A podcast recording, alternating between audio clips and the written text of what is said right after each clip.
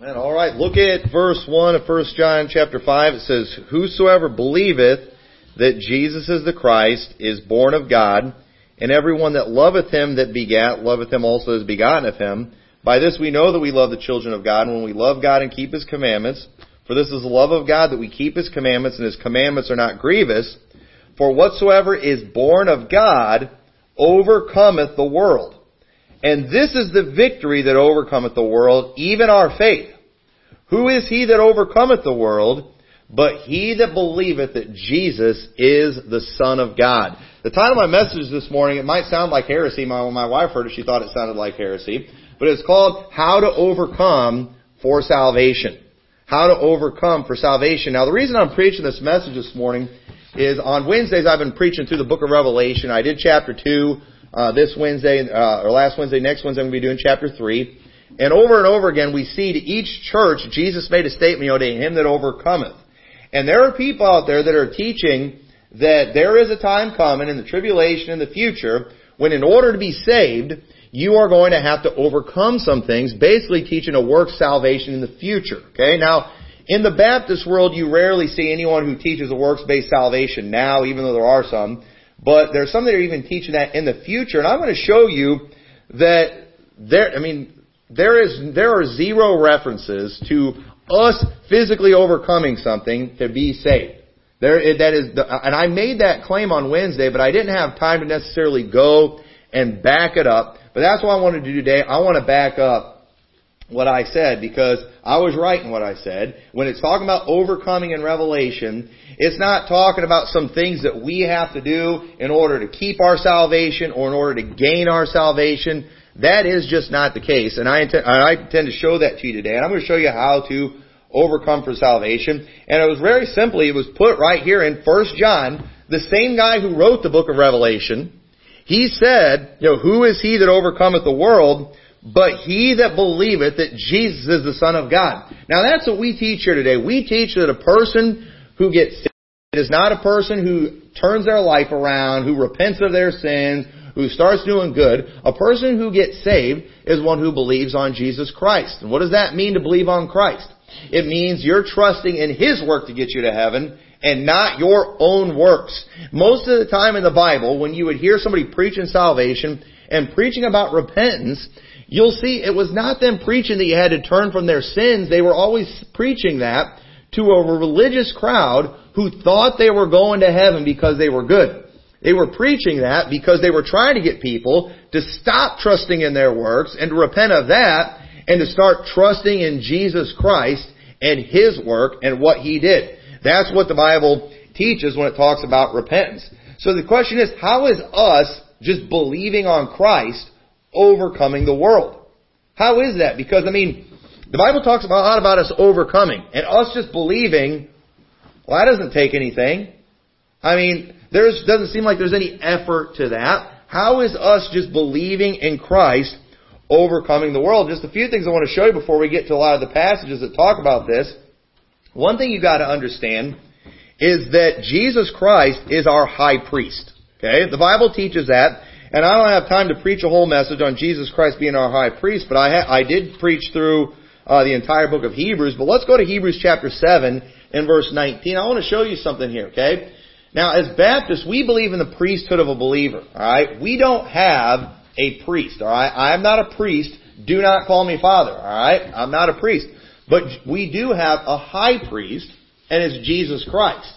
And we are our own priest, you could say, but Jesus Christ is the high priest for us. And in the Old Testament, the high priest, there were certain sacrifices that only the high priest could do.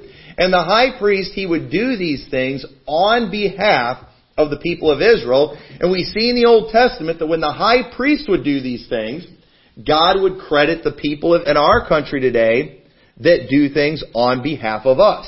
But it's technical or give the injection, however it is they do it.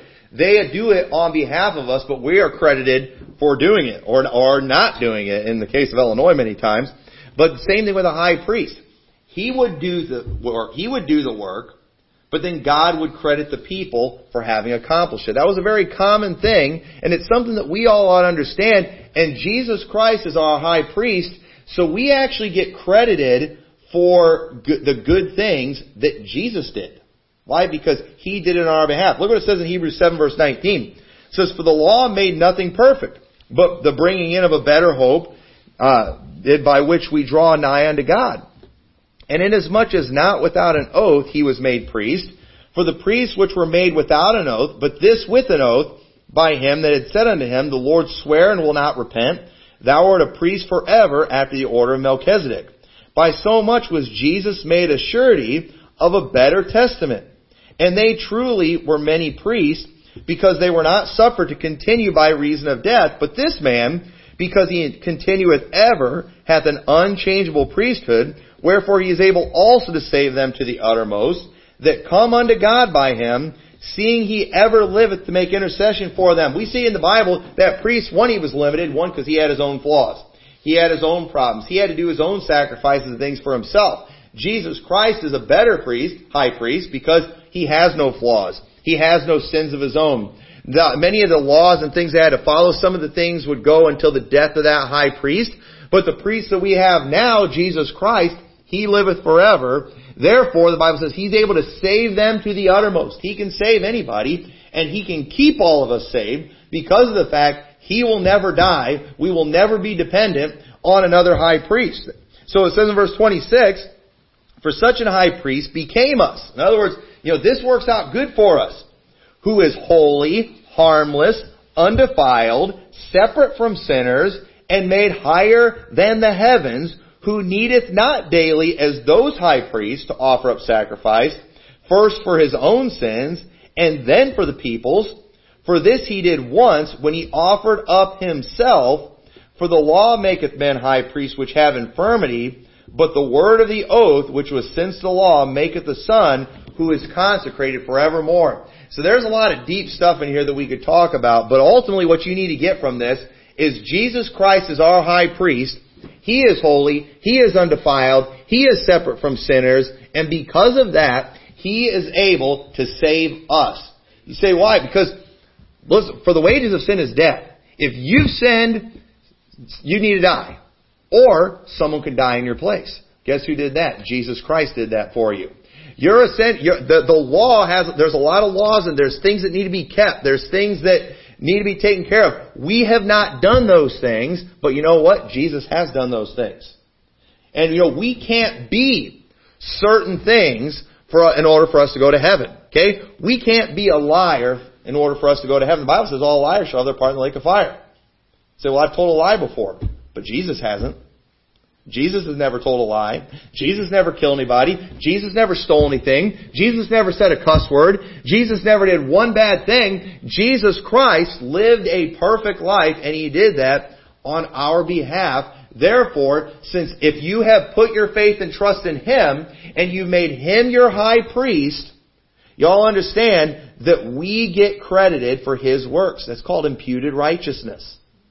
So we are overcomers if we believe on Christ because Jesus Christ did all the work because He is our high priest. Look what it says in Romans chapter 4 and verse 20. It says, talking about Abraham, he staggered not at the promise of God through unbelief, but was strong in faith, giving glory to God, and being fully persuaded that what he had promised he was able also to perform, and therefore it was imputed to him for righteousness. Now it was not written for his sake alone that it was imputed to him, but for us also, to whom it shall be imputed if we believe on him that raised up Jesus our Lord from the dead, who was delivered for our offenses and was raised up again for our justification. What is that teaching us? Jesus died for us. Jesus rose again for us.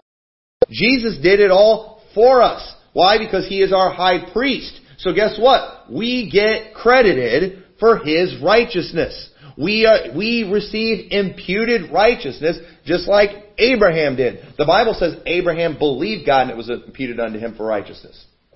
Bible says if Abraham were justified by works, he hath whereof to glory, but not before God. Abraham believed God and it was counted unto him for righteousness.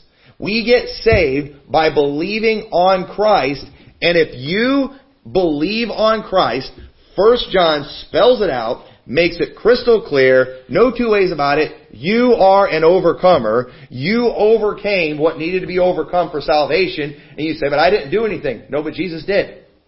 Jesus did it for you. That overcoming, this is not an act that you do. This is something that Jesus did for us. And that, that's, and the Bible calls us overcomers. What's he doing? It's crediting us for what Jesus did. Isn't that exactly what Romans taught? It's imputed righteousness. And so it would be foolish for us to glory in ourselves. Galatians chapter 6 verse 12 says, And as many as desire to make a fair show in the flesh, they constrain you to be circumcised only, lest they should suffer persecution for the cross, cross of Christ. For neither they themselves who are circumcised keep the law, but desire to have you circumcised, that they may glory in your flesh. They want to have you do this work of the law so they can glory in your flesh. People want to do these works of the law, so they can go tell everybody, you know what, I, I received a circumcision. I, you know, or many churches teach you have to be baptized to go to heaven. Why? So they can glory. So they can say, I did something. But listen to what Paul said.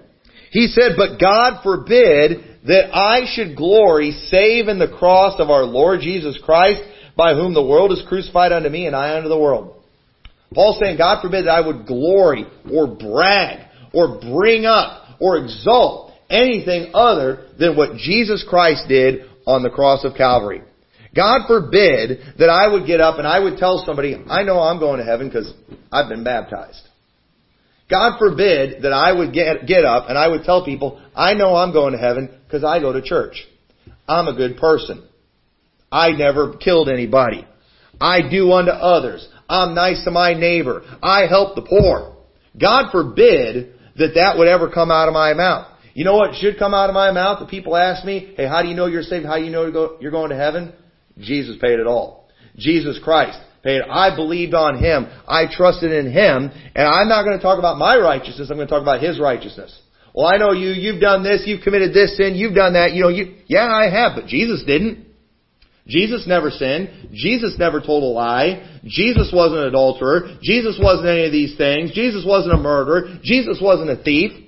And I have received His righteousness. So whatever sin you want to try to pin on me, it doesn't work because Jesus Christ paid it all for me. I overcame those things by believing on Him. Because believe in the Lord Jesus Christ, and thou shalt be saved. So there are some Baptists out there teaching and many of them, they would, they would agree with what I'm telling you right now, but they're teaching that even in the future, in the tribulation, in order to go to heaven, you're going to have to do works. And they will use passages from the book of Revelation where it uses the word overcome, and the word overcome is used a lot in Revelation. But understand too, it was written by the same guy who wrote the book of First John, and who also wrote the Gospel of John. So let's look at some of John's other mentions of overcoming. Before we get to Revelation, let's look at what John said in John chapter 16 and verse 30, and let's see if he was talking about the same thing there. This is the words of Jesus right here. In verse 30 it says, Now are we sure that thou knowest all things, and needest not that any man should ask thee, by this we believe that thou camest forth from God. Jesus answered them, Do ye now believe? Behold, the hour cometh, yea, is now come, that ye shall be scattered every man to his own, and shall leave me alone. And yet I am not alone, because the Father is with me. These things have I spoken unto you, that in me ye might have peace. And Jesus tells them, hey, in me ye have peace. In the world ye have tribulation. But be of good cheer. I have overcome the world. What's he saying right here? He's saying, hey, we can trust in Him and we can be at peace if we believed on Him because He overcame the world. Now, why is that important? That's very important because in the world when we have tribulation, oftentimes we get defeated. Oftentimes we get discouraged. Oftentimes we sin. We mess up. And you know what? There's even going to come a day too, and there has been times in the past where people even were killed. Where people even died. And the Bible, and I'm going to show you in Revelation 2 when it talks about the Antichrist, you know, prevailing over the saints, it's talking about him killing them and him prevailing over them and him, him overcoming them. And we often can be overcome in the world physically ourselves, but y'all realize we don't have to overcome the world. Jesus did. Y'all see what Jesus said there? He said, in me you have peace. Why? Because I overcame the world. But don't I need to overcome the world? Obviously not, otherwise Jesus would have told you, you need to overcome the world too. You see, if I had to overcome the world, I couldn't have peace. Because I might get defeated. I still have a sinful, vile body. But Jesus never told me that me personally, I had to over, is through Jesus Christ. Through His work, not our own work, but there's people today that want to take verses about overcoming and they make it about us. And that is inappropriate and it's wrong, and I'm going to show you that. But let's look at another verse, uh, 1 John chapter 4. This is all, so, same person writing here. He said, Beloved, believe not every spirit, but try the spirits whether they are of God, because many false prophets are gone out into the world. Hereby God, and this is that spirit of Antichrist, whereof ye have heard that should come, and even now already is in the world. Ye are of God, little children, and have overcome them. Overcame who? Who did we overcome? You overcame those who said Jesus has not come in the flesh. You have overcame those who have denied Christ. And it says, uh, greater is he that is in you than he that is in the world. He didn't say greater are you than they who are in the world. No, greater is he that is in you than he that is in the world. They are of the world, therefore they speak of the world, and the world hear. It doesn't say greater are you than those that are in the world. No, it says greater is he that is in you than he, than he that is in the world. Why is that? Because we overcome through Jesus Christ. He overcame. Therefore, if you are in Christ, you are an overcomer. End of story right there. You are an overcomer. People say, well, no, they're not an overcomer. They never got in church. They never got baptized. Well, you know what? Jesus did get baptized. You know, well, they, they, they're still cussing. Yeah, but you know what? Jesus never did cuss. They're doing this, they're doing that. But Jesus never did do those things. If they were supposed to do something, Jesus did those things. He is our high priest, and He does. He, He, uh, he, he saves all those who will believe on Him, all those who will call on His name. That's what the Bible teaches. And so when, in John, in the book of John, in First John, it's crystal clear, I mean just plain English, that it's Jesus that overcomes, not us. But for some reason, when we get to the book of Revelation, all of a sudden now it's us and not Jesus. I'm here today to tell you that it's still Jesus that overcomes. Will I give to eat of the tree of life which is in the midst of the paradise of God? Alright? Now we don't have, but are, are you sure? Because it says to him that overcometh. Are you sure that's what that means? Because everywhere else we see overcoming, it's, ta- it's saying those who believe on Christ are overcomers. And let me show you in Revelation, look at Revelation chapter 22. Revelation 22 and verse 12. It says, And behold, I come quickly, and my reward is with me to give every man according to his work shall be. I am Alpha and Omega, the beginning and the end, the first and the last. Blessed are they that do his commandments, that they might, may have right to the tree of life, and may enter in through the gates into the city. For without are dogs and sorcerers and whoremongers and murderers and idolaters and whosoever loveth and maketh a lie. I, Jesus, have sent mine angel to testify unto you these things in the churches. I am the root and the offspring of David, and the bright and morning star. And the Spirit and the bride say, Come. And let him that heareth say, Come. And let him that is athirst come. And whosoever will, let him take of the water of life freely. Now many people, because this is the very last chapter in the Bible, they will act like this is something that is way out there in the future, showing that it's going to be different then. You got to overcome. You know, you have to keep the commandments and all these things. But this, while this is at the very end of the Bible, and he's talked about some things that are out in the future, this right here is a message to those in present time that John was writing to. And we see that we do keep his commandments, because it says, blessed he that keep in verse 26. John chapter 6 and verse 26. You say, but eh, you know, do his commandments. Here, here's the thing we got to realize: nobody does his all all his commandments. There's a lot of people that think they do, but they don't. And listen what it says in John six twenty six. Jesus answered them and said, "Verily, verily, I say unto you, ye seek me not because ye saw the miracles, but because ye did eat the loaves and were filled. Labor not for the meat which perisheth, but for the meat which endureth unto everlasting life." which the Son of Man shall give unto you, for him hath God the Father sealed. Then they said unto him, What shall we do that we might work the works of God. Alright? This is what the Jews struggled with, and this is what many religious people struggle with. It's always, what must I do? What must I do? What did the jailer say? What must I do to be saved? Believe in the Lord Jesus Christ now shall be saved. It was real simple, wasn't it?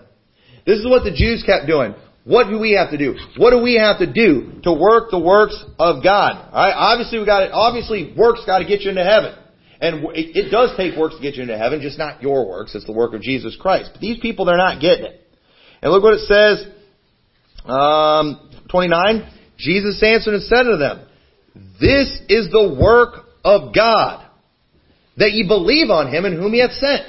Y'all see that? That's pretty clear there, isn't it?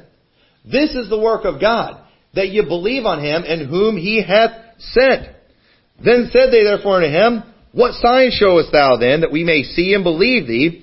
And what do, uh, what dost thou work? Our fathers did eat manna in the wilderness, as it is written. He gave them bread from heaven to eat. Then Jesus said to them, Verily, verily, I say unto you, Moses gave you not that bread from heaven, but my Father giveth you the true bread from heaven. For the bread of God is he which cometh down from heaven, and giveth life unto the world. We see here over and over again, I, I wish we had time to just go to all the passages. I got so much scripture I'd like to go to, that this, this, is something that God gives. God gives the bread. God gives salvation. It's a free gift. It's not of works. I mean, over and over again the Bible says that, but yet people have it in their mind, I've got to do some works. There's something that I want to do. Why? Because pride gets in their way. And the Bible says that the works of God that you need to do is you need to believe on Him. But then why does it mention all these commandments?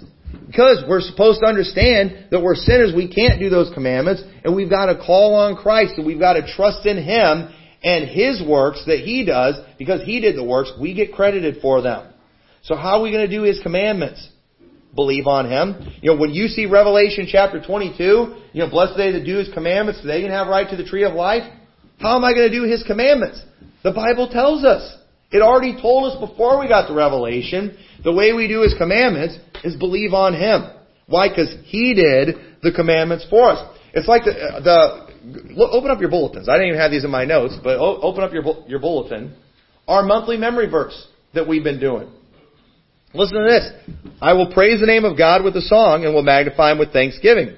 This also shall please the Lord better than an ox or bullock that hath horns and hoofs. The humble shall see this and be glad. Okay? Just, hey, just that praise of the Lord, praising God, doing things from the heart, that pleases God more than a bullock that has horns and hoofs. More than a sacrifice that you can bring, you doing something from the heart pleases God more. But you know what? There's a lot of people out there with pride that says, you know what? I can be good enough. I want to do something. But you know what? The humble, look what it says next. The humble shall see this and be glad. And your heart shall live that seek God. But you know what? Those who are proud, I don't like that. I want to do something. I want to give a sacrifice. I want to do some kind of work myself. That's what the proud does, but the humble say, Jesus did it all for me. I'll take that. Hey, yeah, I can't do that. Yet for some reason when people get to the book of Revelation, it doesn't matter that Jesus did it for us anymore. It's not about believing on Christ anymore. It's all of a sudden, we have to keep all the commandments. Nobody's ever done that except for Jesus Christ. And yet they just want to apply this to things that we have to do. And you know what? There's no two people in the world that teach that that have the same standard for what you have to do. Because you, you know why? They all have a standard, and you know what their standard is? Them. Whatever they've done. Whatever they've done, that's the standard that everybody else needs to keep.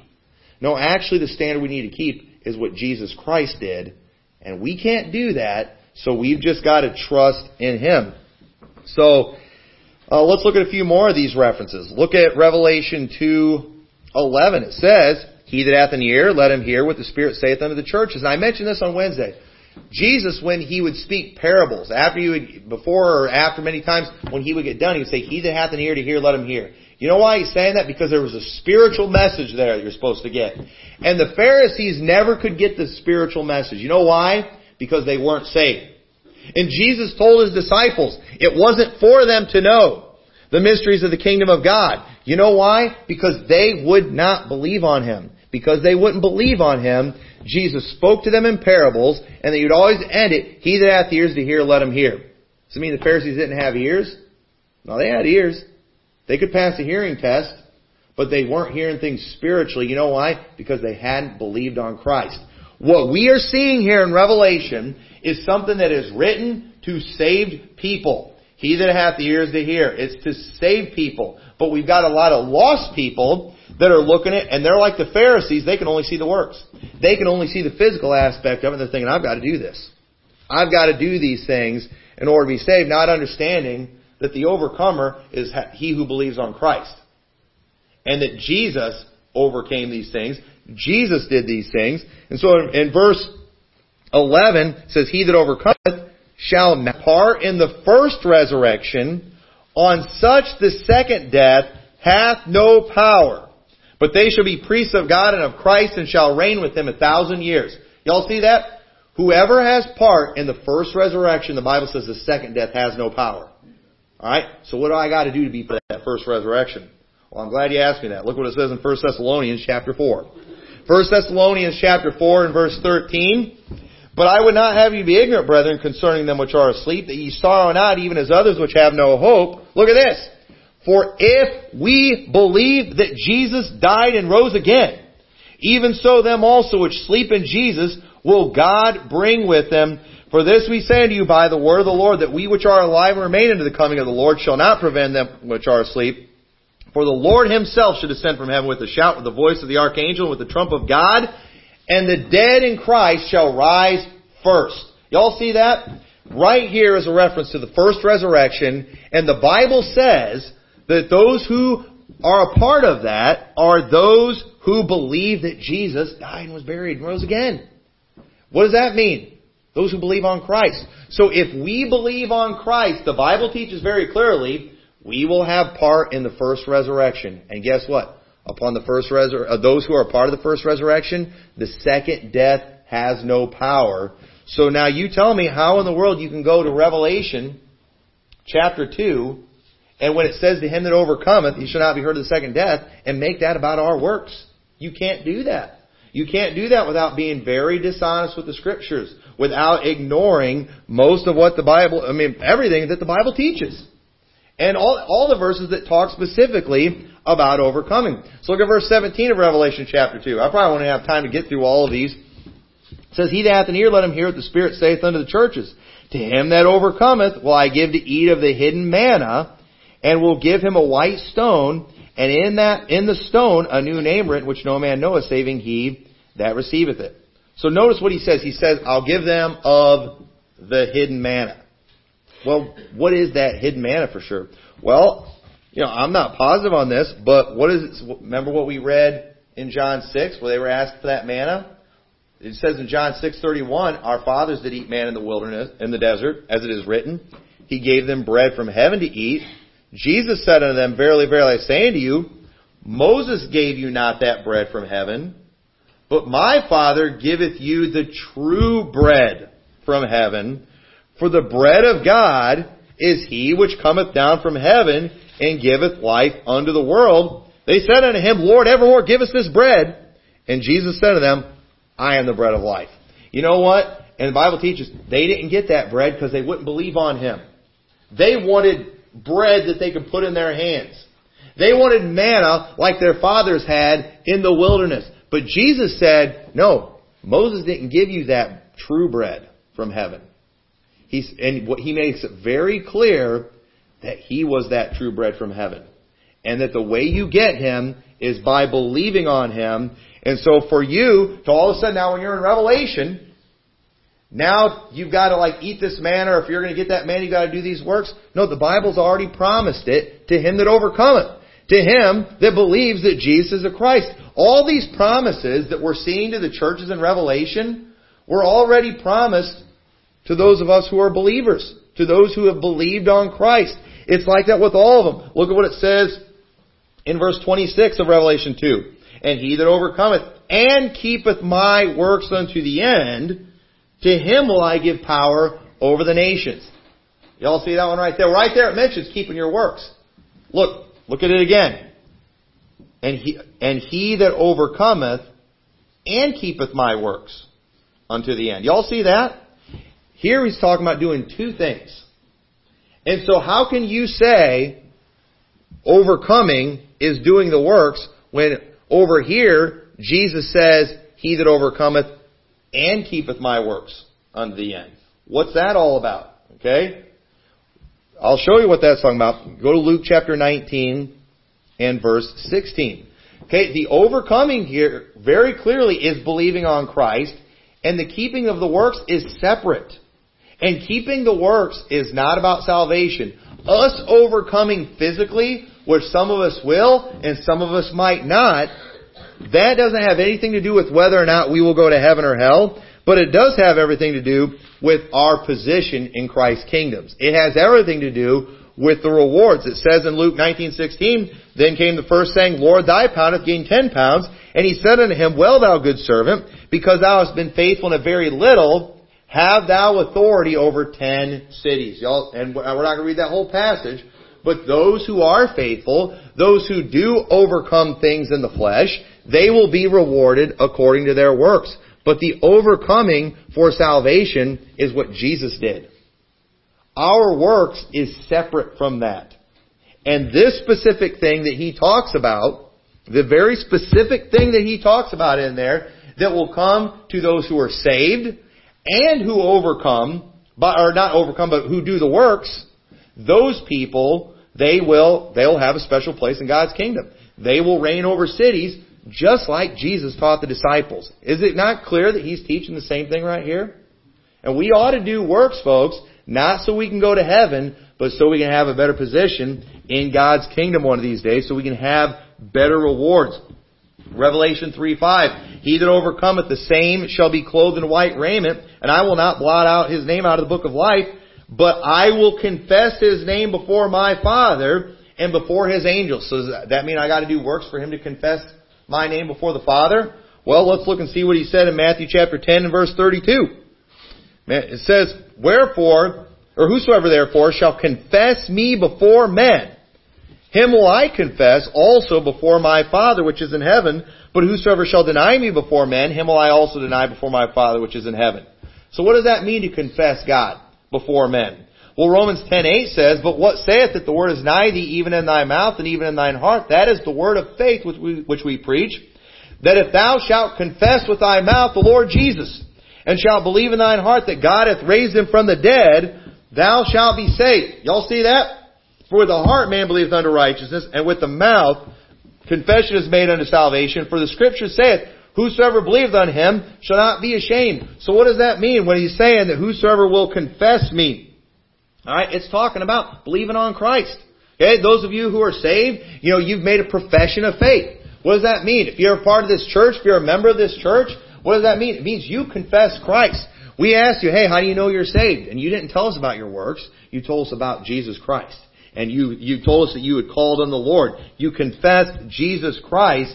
And so when it says, him that overcome, um, you know, him that overcometh, I will not blot, blot his name out of the book of life. Well, we know we have eternal security. We can't lose our salvation. And we also know that He will confess us before the Father. He had already promised that back when He was on earth, and He is just repeating it here in Revelation chapter 3.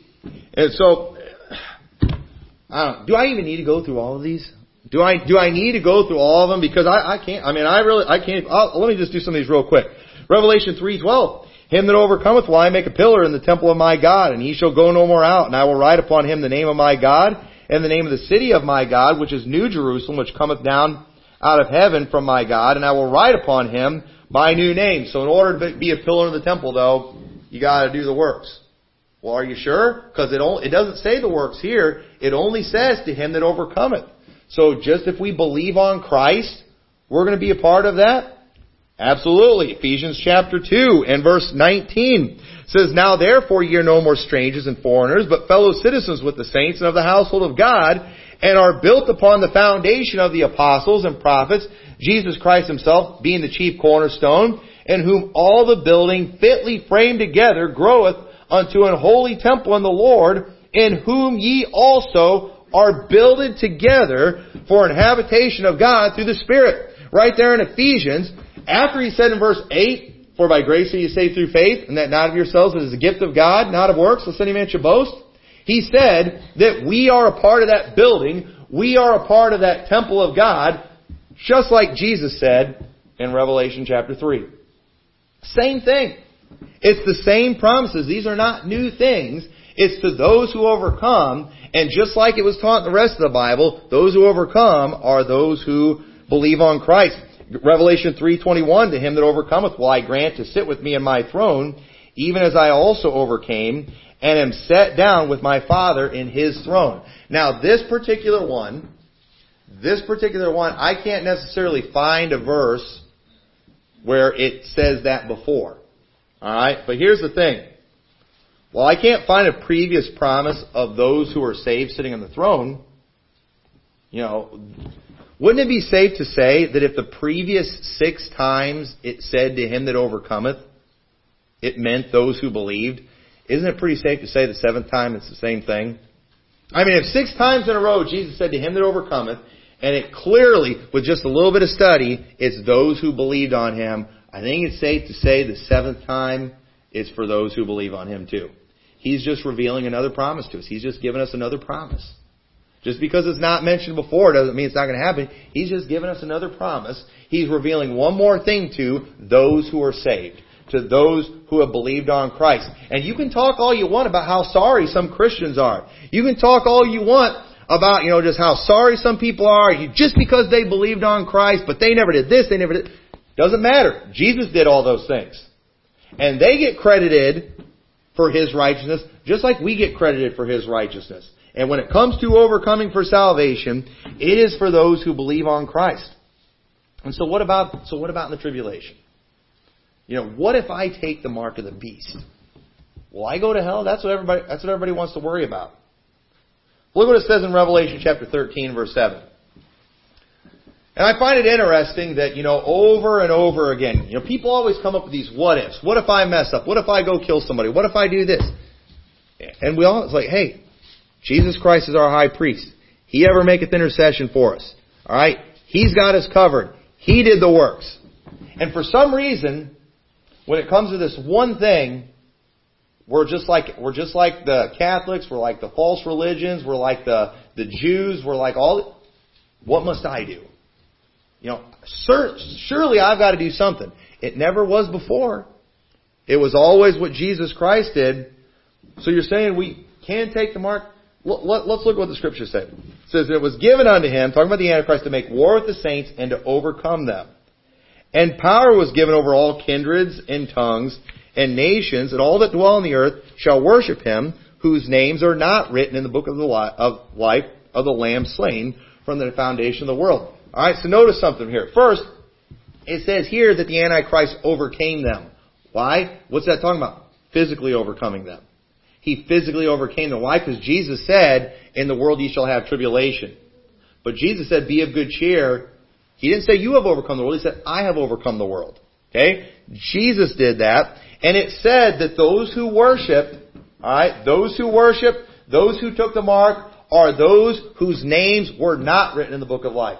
Well, I already showed you if you believed on Christ, your name's in the book of life. So right there, the Bible makes it very clear if your name's in the book of life, you're not doing that. And you can say, well, I don't know if I can do that. I don't know if I've got the strength. I don't know if I have the willpower. You know, what if I mess up? Well, Revelation 12:11, no, the Bible says, and they overcame him by the blood of the lamb and by the word of their testimony, and they loved not their lives unto the death. So the Bible makes it very clear that those who are saved will not take the mark. That's, the Bible is very clear about that. But yet we'll still sit here and we'll obsess saying, what if I do? Worrying about ourselves. Worrying about ourselves. Listen, we can, you can trust in Christ now and you can trust in Him in the future. And you said, all right, so what are you, what are you talking about? Are you saying is it possible for a Christian to take the mark? No, I'm saying it's not possible. And here's why. It's not because you're strong. It's because He is strong. Look let's, look let's look at some more promises real quick. See, I, listen, nobody's 100% sure how everything's going to go down in the tribulation. And, but I am 100% though that there is something that I must, you know, or if there is something that I must do in order to stay saved, that Jesus will do it through me. I'm 100% sure of that. Why? Because the Bible says that. Look at Philippians chapter 4 and verse 13. Just about done here. Philippians 4:13. I think these are very important verses here. Or uh, not Philippians 4. Or yeah, Philippians 14. That's what the apostle Paul said. I can do all things through Christ, which strengthens me. Y'all see that? I can do all things through Christ, which strengtheneth me. Look at what 1 Corinthians chapter 10 says in verse 11. Says, Now all these things happen unto them for ensamples, for they are written for our admonition upon whom the ends of the world are come.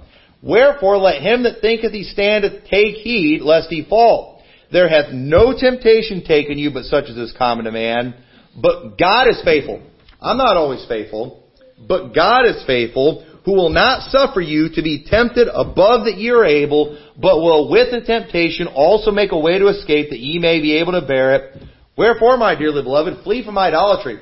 I believe this is a reference to end times and what's to come.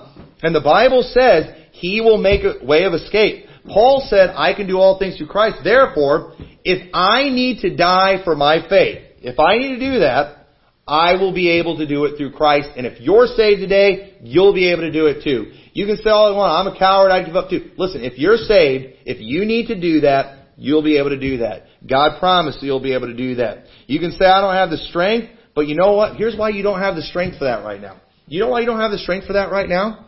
Because you don't need it right now. Y'all understand that? God doesn't need to give you the strength for that when you don't need it right now. We're safe right now. Okay? But you know what? His strength, the Bible says, is made perfect in weakness. He will be there when we need it. Whatever comes our way, you don't need to sit and fret and wonder if you'll take the mark. If you're saved, if you're a believer, you are an overcomer th- through Christ and you won't do it, and you can get, be as down on yourself as you want. You can talk about how weak you are, but listen, I promise, if you're saved, He'll give you the strength. He promised that. Why? Because it says in, it also says in Philippians 1 6, being confident of this very thing, that he which hath begun a good work in you will perform it until the day of Jesus Christ. When Jesus saved you, okay, he began the work right then in your life. He did the work. And He will finish the work. You did not get saved by your works. You do not stay saved by your works. You get saved by the work of Christ. And if there is something physically that we have to do in order to go to heaven, or if there is something that we physically cannot do as Christians, Jesus Christ will, will help us out. He will get us through it. He promised that. And you know what? And if He gives us the strength, if, if I do, I'll, I'll admit it. You ask my wife about how much I like pain. I, I won't even let her pop my zit. I mean, it, it, it hurts too much. I don't, I don't, I don't like anything that involves pain. I'm a wimp. I cry like a baby. I refuse to go to a dentist because they hurt. I don't want to do those things. All right. I just, I, I'm scared to death of pain. And I'm going to tell you right now, if I ever have to suffer or be tortured or die for the cause of Christ, I believe I will do it, not because I trust me, I trust Him. He will give me the strength to do it. And when I went, and when I get to heaven, I'm smart enough, I know enough about myself that if I ever die for my faith, I'm not going to get to heaven and stand before Christ and say, "Did you see that, Lord? I know, I know better than that. If I do something like that, I'm going to say, Lord, thank you for getting me through that. Thank you, Lord, for doing that for me. Thank you, Lord, for helping me overcome, because you know what? Without Him, we can do nothing. The Bible says. Without Him, we can do nothing. Yet some people today, they want to take their Bibles, they want to take the book of Revelation and say, you got to overcome, overcome, overcome. If you don't do this, you don't do this, you're not saved, you're not going to heaven. The Bible spells it out that we are an overcomer if we believe on Christ. And if you've never done that, if you're trusting in your own works to get you to heaven, if you think that you've done, you know, some deed that you've done or some goodness in you is what's going to get you to heaven, you are dead wrong, my friends. You have not believed on Lord Jesus Christ. You might believe in Him, you might believe He existed, but you've got to put your faith and trust in His, in His works to get you to heaven. And when you do that, you are an overcomer, and you will stand before Him one of these days clean in a white robe with imputed righteousness. Thank God for that. So with that, let's all pray. Dear Lord, we thank you so much for your word. We thank you for doing the work for us, and we thank you for overcoming on our behalf. And dear God, I just pray you will help us just uh, uh, rest in you, take comfort in, in you, and not to worry about things that are to come. Just understand that you're always going to be with us, and you'll you'll accomplish whatever needs to be accomplished in our lives. And if there's one here that's never put their trust in your works for salvation, I pray that they will do that today, and you will help them uh, be an overcomer. In your name we pray. Amen. Well, let's go ahead and stand.